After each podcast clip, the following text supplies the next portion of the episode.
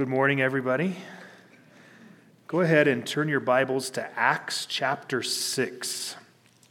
Acts chapter 6 is where we are today. Again, we're working our way through the book of Acts as part of our working our way through the entire New Testament in 5 years by taking one chapter a week. One of the oddities of doing one chapter a week, this week we have 15 verses. Next week we have, 60 verses. So...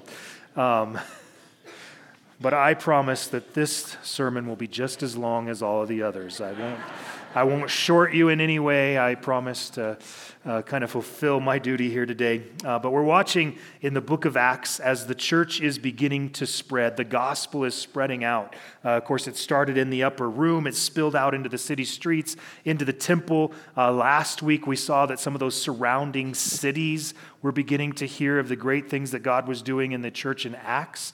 That's going to lead to a further spread of the gospel. You're going to see the beginning today of the missionary work as you're going to have a couple of guys begin to be raised up within the church that will eventually begin a showcase chapter of their own.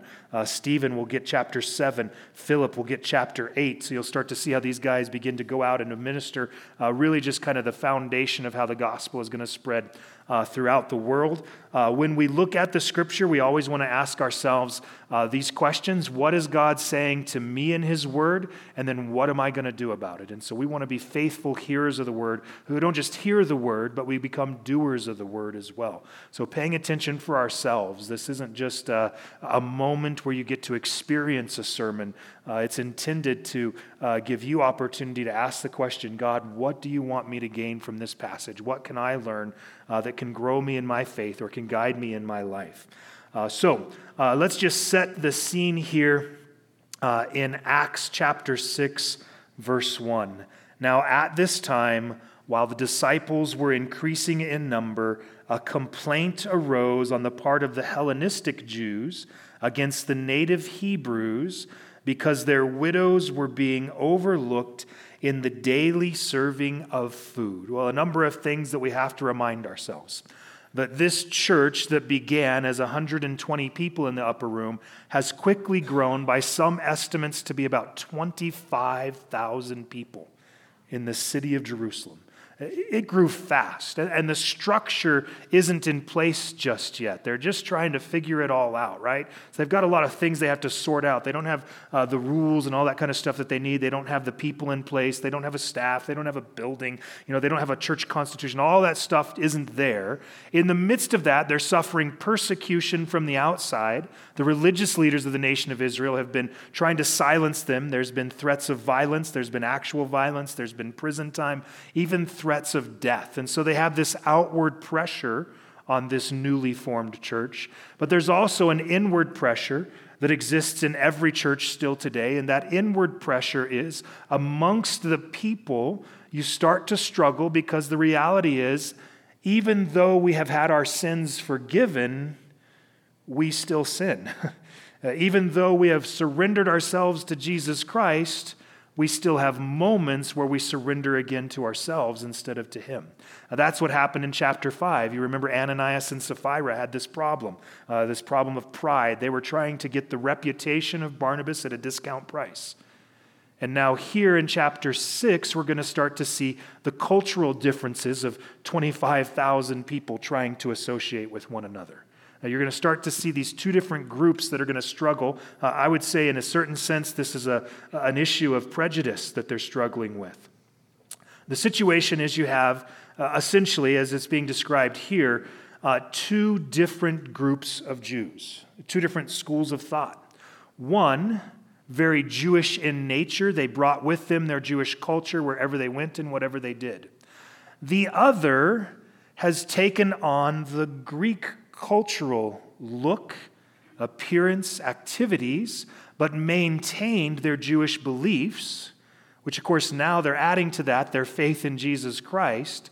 And so you have these two different groups. You might look at it in this way. You have one group that thinks you should always do the things the way we used to do them back in the day. And this other group that says, well, times change a little bit. And so maybe we change with the times without changing our doctrinal beliefs. Again, neither one of these sides has given up on Jesus Christ. That's not what's happened. but they're just a little bit different. You could say it's the same cultural problem that we have in every church still today, right? We still have kind of this struggle within churches. I am sure that there are a number of people who walked in the room today and thought, Sean's wearing shorts again. Does he not know we're in the house of God? I'm sorry. I just want you to know that there are also those when I wear pants that are like, who's Sean trying to impress? There's just always going to be these kind of cultural differences where we sometimes will substitute outward appearance or tradition for godliness. And it comes from both sides. Both sides think they're being more godly, more Christ-like. Well, in this particular case, it led to result, the cultural differences led to the result that the widows in the church were not being cared for as much if they had the Greek or Hellenistic lifestyle. If they looked more Greek, acted more Greek, that they were just kind of being overlooked. Well, this tells us something else about the early church. Immediately, the early church was involved in acts of benevolence. You can see that right away, immediately, they recognized if we're going to have all of these people, we're going to have people that are going to have needs, and we're going to have to care for those people. We're going to have to take care of those needs. Specifically in Scripture, you'll recognize an emphasis on caring for widows. Also, you'll see other things like orphans, but this concept here, this caring for widows, it's a difference that we have to understand, that we have this kind of great benefit, this great advantage today, that those who are widows maybe have had something like life insurance to help them, or maybe are still capable of holding a job. There's some provision governmentally from them potentially. But it certainly wasn't like that at this time. They were alone and on their own. They didn't have the financial care. And so what would happen is the church did this, but the Jews did this before them, that the congregation of believers would care for those who were widows. What I also want you to recognize in this care is the daily nature of it. This wasn't a one-time gift. We'll help you out today, but then you're on your own. No, this was a daily serving of the food. Remember what had happened with this church early on in Acts chapter 2. Also in Acts chapter 4, you saw just this great sharing amongst the believers. And they were taking care of everybody's needs within the church. They would sell property if that's what it took to take care of somebody else's needs. That was the kind of sharing that they had going on with the church. As the church progresses through the New Testament, you'll recognize a slight change there.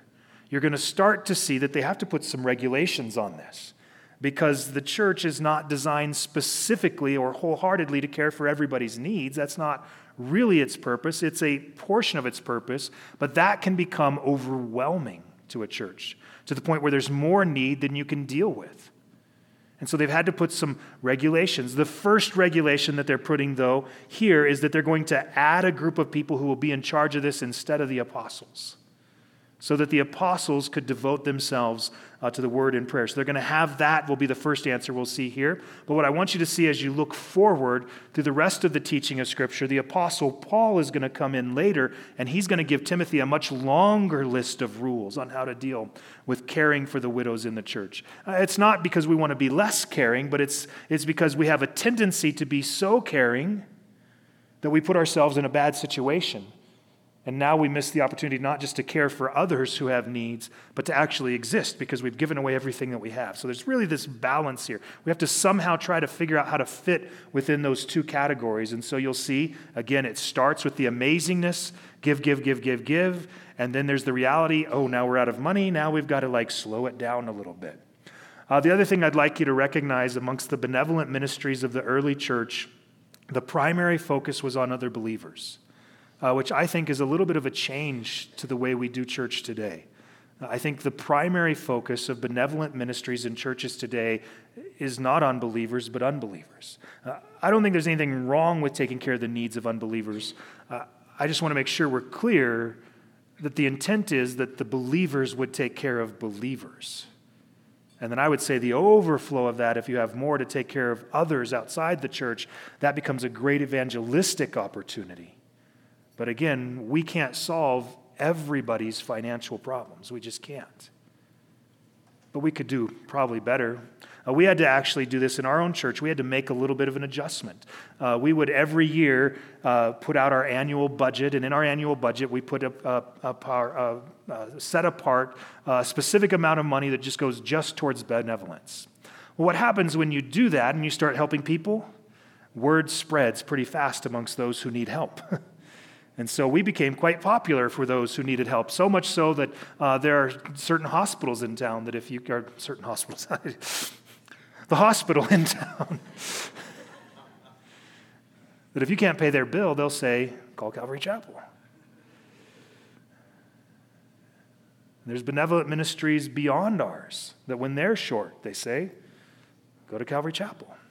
So we had to start putting some restrictions on those things. And our primary restriction was this. Yes, we have a benevolence fund, but we're setting aside a portion of our benevolence fund for people in the church. Because what would happen was we would give. I mean, usually by the first of the month, we've used all the money we've budgeted for the month on benevolence. It's just people know the first of the month. Here we come. They line up at the doors. Pastor Tom gets to deal with all of this. It's amazing that he has the heart and the endurance to do this. It's this amazing thing, but it's immediate. And it's just, they know there's new money coming every month. And so the people line up.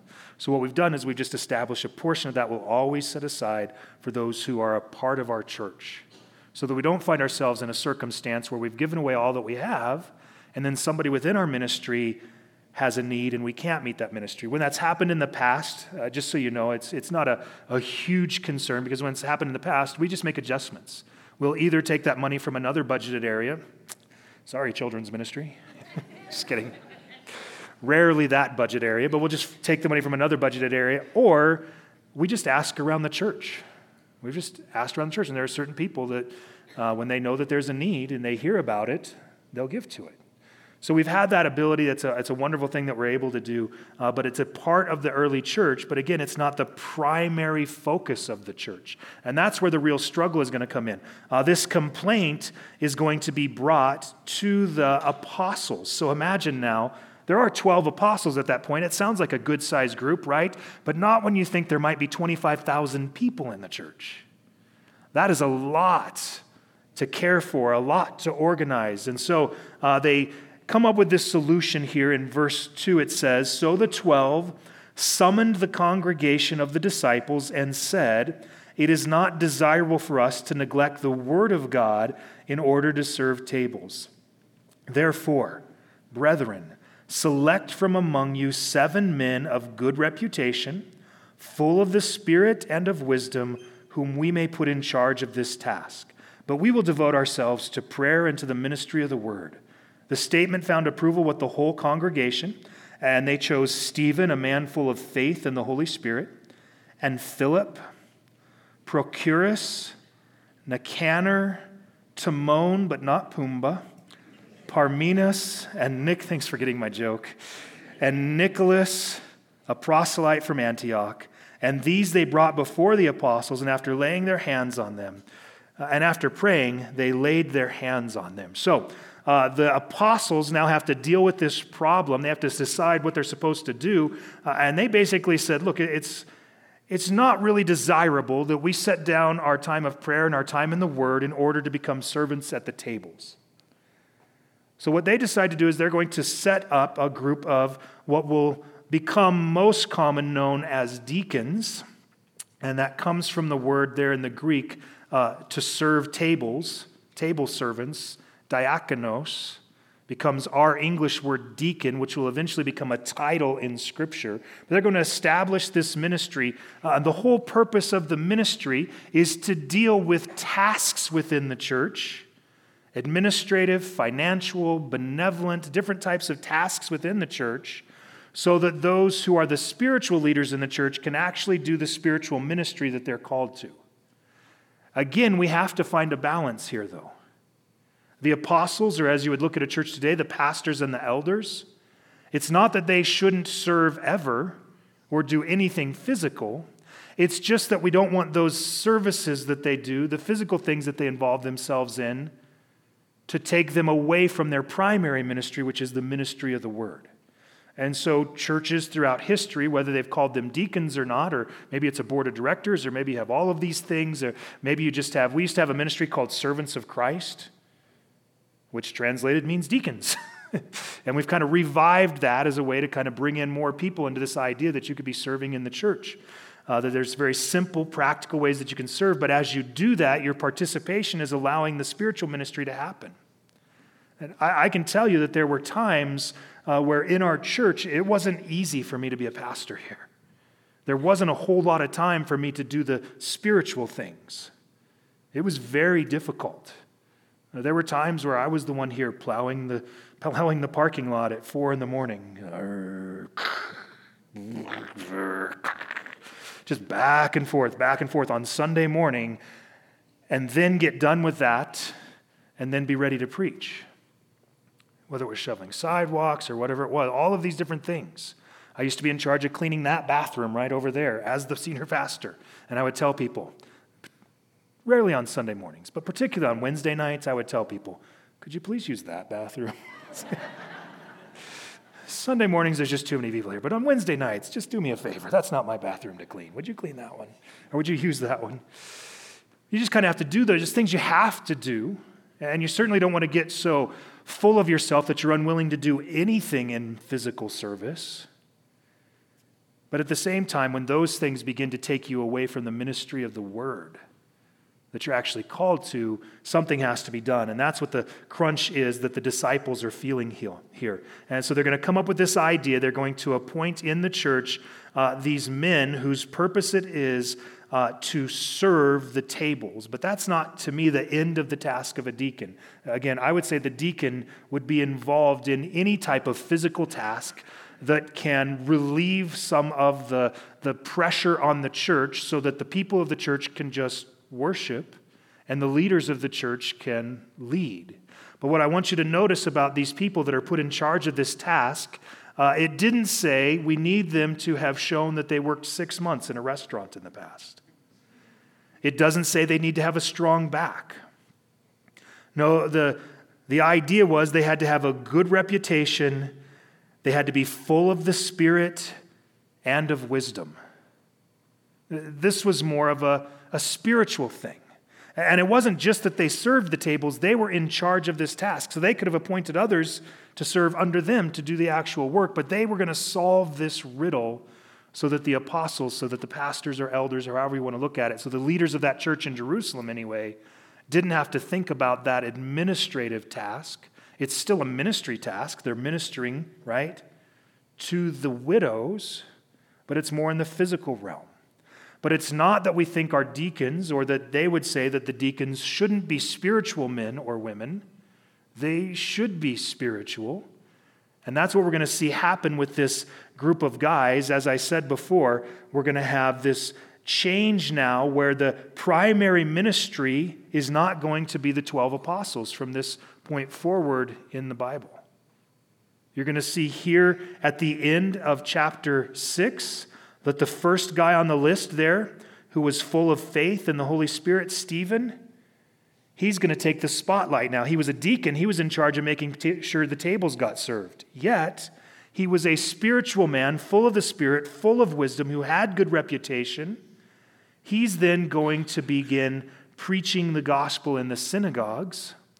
Ultimately, he's going to be able to preach the gospel before the council, the Sanhedrin, the leaders of the nation of Israel, and then he'll become the first martyr. The second guy on the list, Philip, he then gets the spotlight in chapter 8 as he's going to begin to become a missionary of the church, going outside of Jerusalem, bringing the gospel. So you see how the attention is now focused from the apostles and the work is now spread out, both in type of work, but it's also that they're going to be doing the same type of work. So yes, physical servants, but also spiritual so that they can do spiritual work when necessary. when called to by God. It's kind of a fascinating thing. Again, just like the widows, you're going to see that more instructions about how this should work in the church will come throughout Scripture. And so you'll start to see a very distinct pattern. The first thing in the book of Romans, Paul's going to just mention briefly that there is a female deacon by the name of Phoebe. So Romans chapter 16. This is why we have male and female deacons in our church, because we see it in Scripture.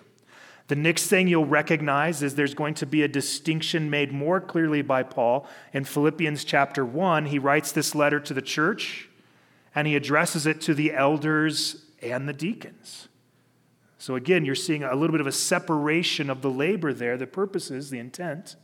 And then finally, in 1 Timothy chapter 3, as he first defines the qualifications of an elder, he's going to give a greater list than this list of qualifications for a deacon. And then again, in there, he has a section that he devotes specifically to females who are deacons. But this is this kind of pattern that we're seeing. Things are coming out of a practical need at the Church of Jerusalem, the first church, but it begins to get more codified throughout the Scripture. With that, I would say this, that we're going to have from time to time some unique things that are going to happen in churches. And we're going to have to make decisions that aren't necessarily clearly lined out for us in Scripture. And so we're going to adjust to our circumstances by allowing godly people to make God-focused, God-prayed about, hopefully, decisions.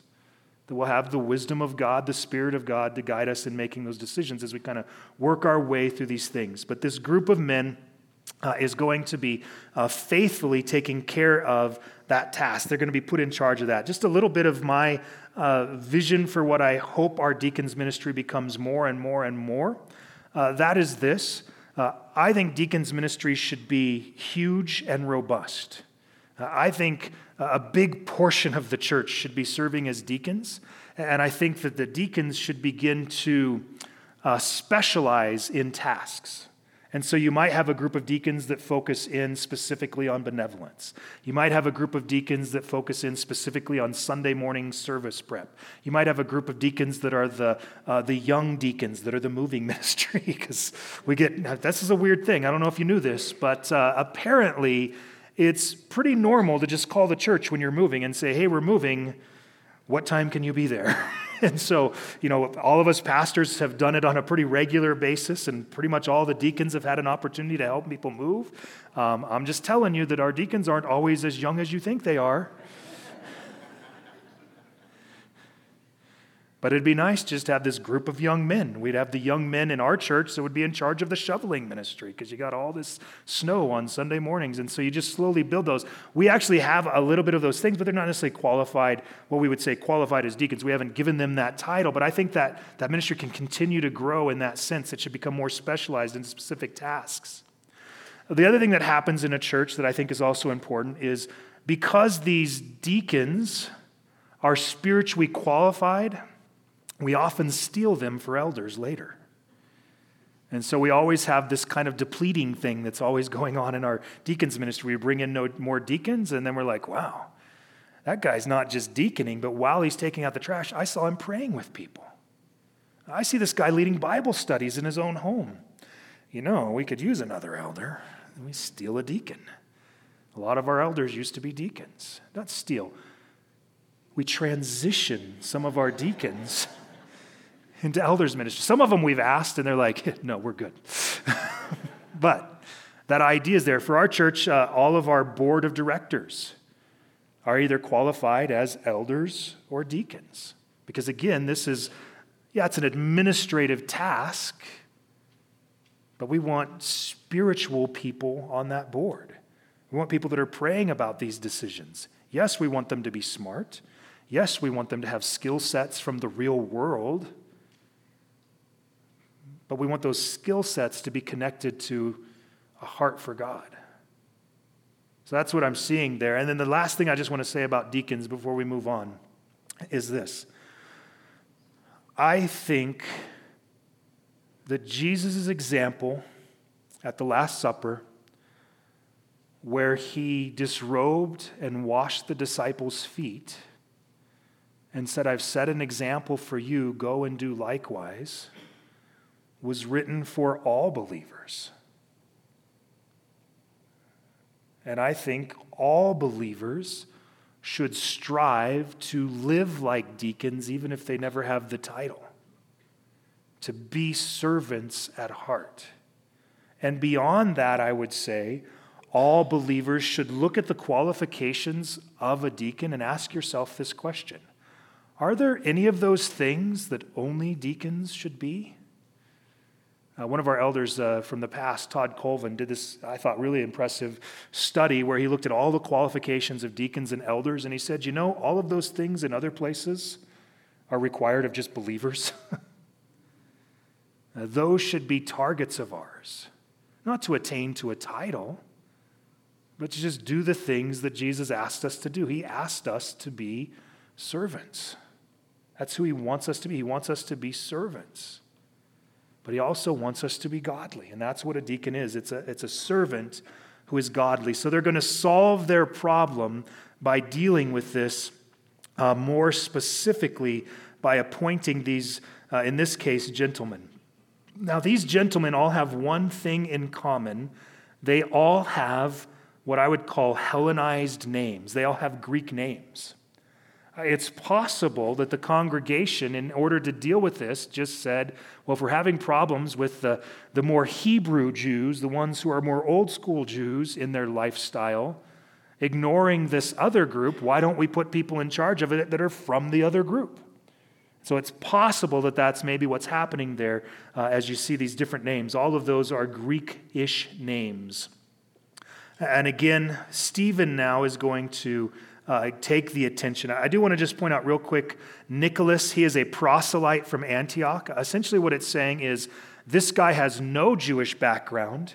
He became a Jew. He was a proselyte. He became a Jew, but then he met Jesus Christ, and so now he's a Jew who believes in Jesus Christ. So this guy's been through the whole gamut of faith, which I think is kind of exciting to see as we do this. And then at the very end of that, they laid hands on the deacons and sent them into ministry.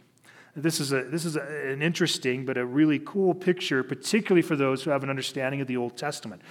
This idea of laying on hands is a pretty powerful one in Scripture. In fact, the book of Hebrews says it's one of the elementary teachings. Like, this is the stuff you learn in elementary school. The idea of laying on hands, there's this power and there's this importance to it. Throughout Scripture, you see it have various representations. One is the issue of representation. That is, when you were bringing a sacrifice, you would lay hands on the animal that was to be sacrificed. You're associating with this animal, saying, this animal is dying for my sins. He's dying as a representation of me, which becomes important later because Jesus died as a representation of us. So this laying on of hands represents that. The laying on of hands would represent a blessing. You would see that they would call together somebody and lay hands on them in order to send God's blessing into their life. Parents would do this with their kids. One of them, which is what we're specifically seeing here, is to commission somebody into work. And so they would lay hands on the high priest, for instance. They would lay hands on a newly appointed king. They would lay hands on them for the purpose of commissioning them to do some sort of work. And there's a nice visual there. If you want to know if the apostles agree with the idea of having these deacons, well, they all came together and laid hands on them and prayed for them. It's what we do here, right? When we bring in a new pastor, a new elder, a new deacon, when we send people out on missions work, we call them up here on the stage, we call the elders of the church together, we lay hands on them, and we pray. It's this visual way of seeing that we agree with or support what it is that they're doing in this. Then in other places, you'll see that they would lay on hands for healing or for giving of the Holy Spirit. And then there's one negative way it's used in Scripture. Sometimes when they say laying on of hands, it means you're about to be arrested. That's not what this is. But I did think I wanted to spend a little time on that. Hebrews 6 says it's an elementary teaching, and I think a lot of us haven't really spent a lot of time thinking about elementary school in a while. So we got a little bit of elementary school teaching there on the idea of laying hands. So again, as I said before, though, the focus is going to move away from the apostles now to some of these deacons. They were commissioned to serve tables, but watch what some of these guys are going to do. Let's start with Stephen today in verse 7. The word kept on spreading, and the number of the disciples continued to increase greatly in Jerusalem, and a great many of the priests were becoming obedient to the faith. I want to stop there for just a second.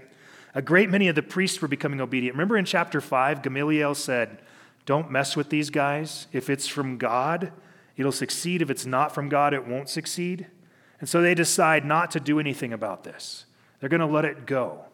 Understand, by the end of chapter 7, they're going to go back to murdering people.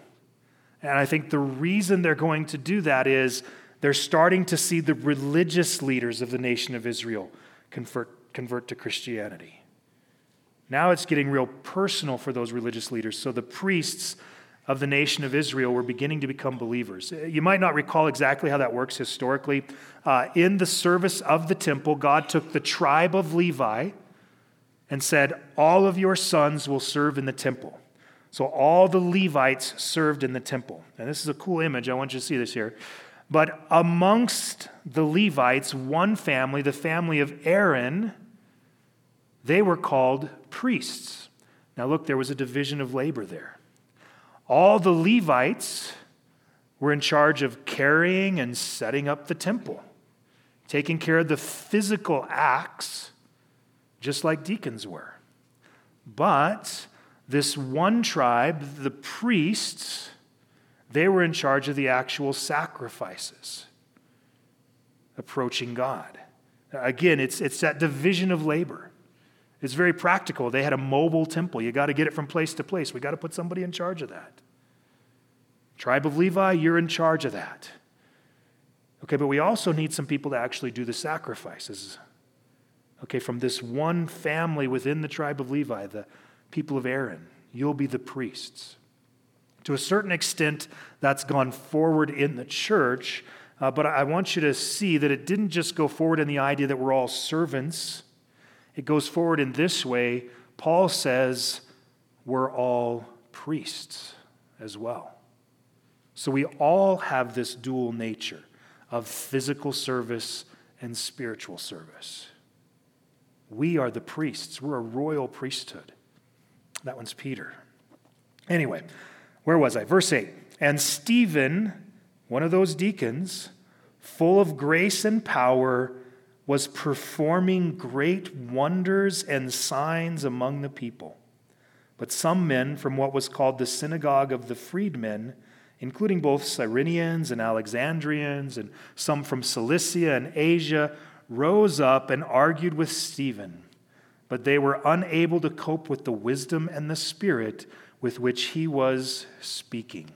So now, again, I've said that focus is going to shift from the apostles to just disciples within the church starting to do the ministry.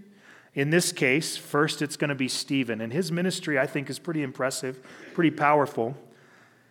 You'll see that Stephen, he's full of grace and power. We basically already knew that he was full of wisdom. He was full of the Holy Spirit. That was the that was the expectation of a deacon. It gets repeated in verse 5. He was full of faith and of the Holy Spirit, here full of grace and power. Stephen does something we haven't seen before in the book of Acts. He begins doing miraculous work. He begins with the signs and the wonders among the people. He was performing those things. This is how the gospel's going to spread, not from just the people who are the special ones, the apostles. No, the Great Commission was to the disciples. It's an interesting thing. You might not recall this, but when Jesus gave the Great Commission in Matthew chapter 28, it says he called the 11. The 11 were all that was there. So you could get the mindset that it was only the 11 who were supposed to be involved in the Great Commission. Go therefore and make disciples of all the nations. But it wasn't just the 11, because what he does in that, he doesn't call them apostles there. He calls them disciples. It's just an interesting little tweak, but it's a reminder for us that the work of the Great Commission belongs not just to a special group of people, a set-aside group of people. The work of the Great Commission belongs to all of God's people. That all of us, in various ways, using our gifts, our talents, our time, our energy, our finances, whatever it is that we have, that all of us are somehow investing in the kingdom work of taking the gospel to the nations. Again, the priests in the seats, the pastors in the pews. All of you have this. And I think, again, all of us should be seeking to be deacons, but also all of us should be available for whatever work God has for us, that we can be doing the things that God needs. And in this moment, Stephen is performing great wonders and signs among the people. It does cause a problem, though. There's a group in Jerusalem called the Synagogue of the Freedmen. So to keep in mind how the Jewish system worked, yes, they had a temple where everybody was to gather together at certain times.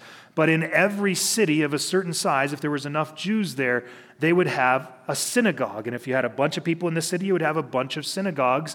The estimate is there were about 430 synagogues in Jerusalem at that time. A synagogue would look kind of like this. It would be what we would call a church today. Well, this one particular synagogue was called the Synagogue of the Freedmen. And so it's almost like they had even begun to denominationalize their synagogues, where you start to label what type of synagogue it is. This is a fascinating one. The Synagogue of the Freedmen was likely Jews who had been Roman slaves who had been freed. One translation calls them the Synagogue of the Libertines, those who had been freed from slavery. And they gather together with others just like them who have been freed from slavery for the purpose of learning about God. But they now see Stephen doing these miraculous things, and all these people are getting excited about it. And so they decide that they're going to rise up and argue with Stephen. And these guys are from kind of all over the place. You got the Cyrenians and the Alexandrians. They're from North Africa. You got people from just above Israel there in Cilicia. You got people from Asia, what would be maybe modern-day Turkey, something like that. You kind of got these people from all over the world who've come together in Jerusalem as freedmen to worship. And they see this group that they would probably think of as a cult, preaching the gospel that Jesus is the Messiah. And they decide, we're going to put an end to this. We're going to have an argument with them. But remember, Stephen was full of wisdom. He's full of the Holy Spirit. He's full of grace. Kind of hard to argue with a guy like that. And that's the problem they're going to have. They're going to argue with him, but they're just unable to cope with the wisdom and the spirit with which he was speaking. So here's a question for you. When you have a discussion, I'm going to call it a discussion because you guys don't argue with people, but when you have a discussion with somebody and all of their arguments are better than yours and all of their answers are clearer than yours, how do you respond to that? Hopefully you respond either by doing more research because maybe you're just not as smart as you thought you were, or by surrendering to the truth that they've just taught you, right? That would be the way a normal person would respond or should respond. But that's not what these guys do. Look here in verse 11. Then they secretly induced men to say, "We've heard him speak blasphemous words against Moses and against God." They stirred up the people, the elders and the scribes. They came up to him and dragged him away, brought him before the council. They put forward false witnesses who said, "This man incessantly speaks against this holy place and the law. For we have heard him say that this Nazarene Jesus will destroy this place and alter the customs which Moses handed down to us." And fixing their gaze on him, all who were sitting in the council saw his face like the face of an angel. I don't know what the face of an angel looks like, but here's the deal. Their response to losing an argument was to induce men to accuse them of blasphemy. Their response in verse 13 was to put forward false witnesses. When your argument stands on lies, if you have to break the 9th commandment to make your argument, it's probably not a very good argument. That's what these guys are doing. So yes, they're religious people. They were from a synagogue. They were trying to pursue God. But God didn't give them a ton of rules, right? If you could just keep these first 10, we'd be doing pretty good. And they couldn't. In order to respond to this, they have to bear false witness. They have to lie. What's interesting about it is the witnesses that they were bringing weren't entirely inaccurate. I wouldn't say that he was speaking against Moses, and he certainly wasn't speaking against God, but to them it would have probably sounded that way. And the same thing, they're making the same accusations here that they made about Jesus at his trial. They're saying in verse 14 that Jesus will destroy this place and alter the customs of Moses handed down to us. I think that's a misrepresentation. Jesus didn't say, I'm going to destroy this temple. He said, if you destroy this temple, I'll rebuild it in 3 days, pointing to himself. But also, he did remind the disciples that the temple that was being built in Jerusalem was temporary. It was a temporary temple. It was going to be torn down, and in fact, that is going to happen. But he wasn't saying he was going to do it. So you see how they've just tweaked the argument just a little bit to make these guys look bad, to make them look blasphemous. And it's not that Jesus altered the customs of Moses. He fulfilled them. He fulfilled the customs of Moses. He fulfilled the law. He didn't change them. He perfectly represented them because we can't.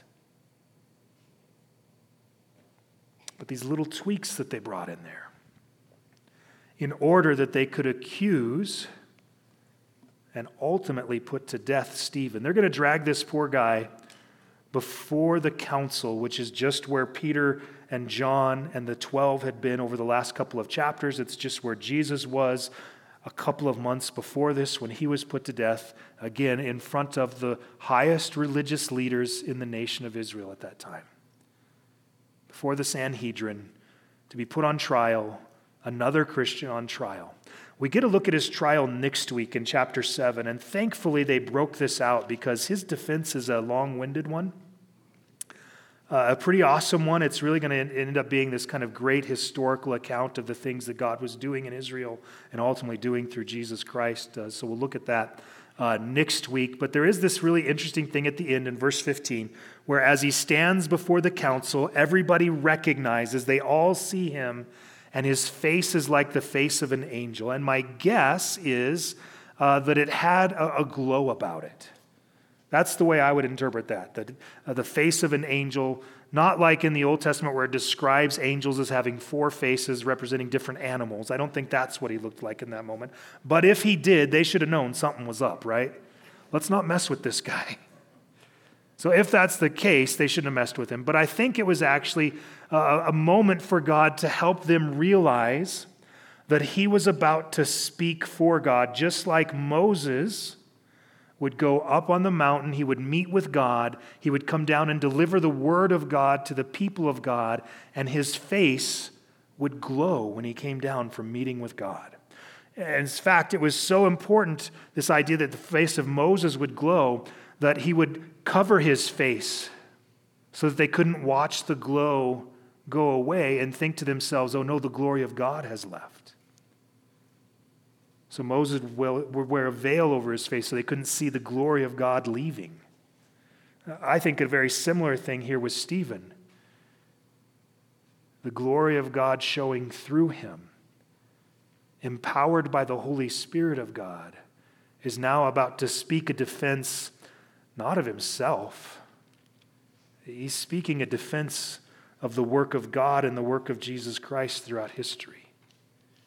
That's the defense that Stephen's about to bring. Well, again, as we come to the end of any chapter, we want to ask ourselves at the beginning, what is God saying to me and what am I going to do about it? Hopefully the Spirit began to reveal some of those things to you. But now the homework is, now have a conversation with somebody about that.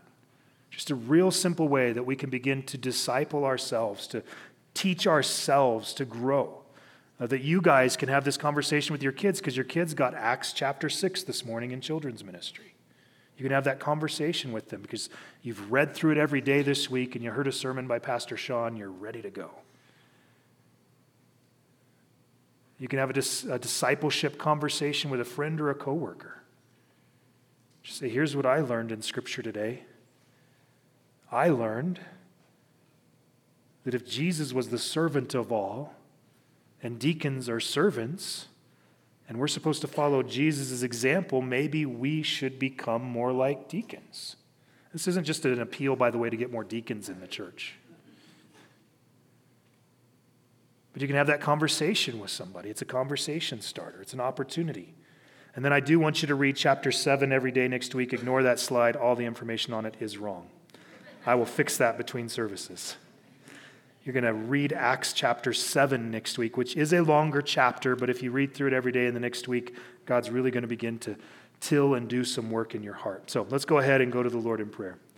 Heavenly Father, so thankful for this time in the Word, so thankful for the example of the apostles who didn't ignore the problems, whether it was the pridefulness of Ananias and Sapphira, that they confronted the sin that was there, or the prejudice that was happening amongst the Hellenistic Jews and the Hebrew Jews, that they didn't just leave that they appointed people to deal with those problems, those real, sincere problems that were there.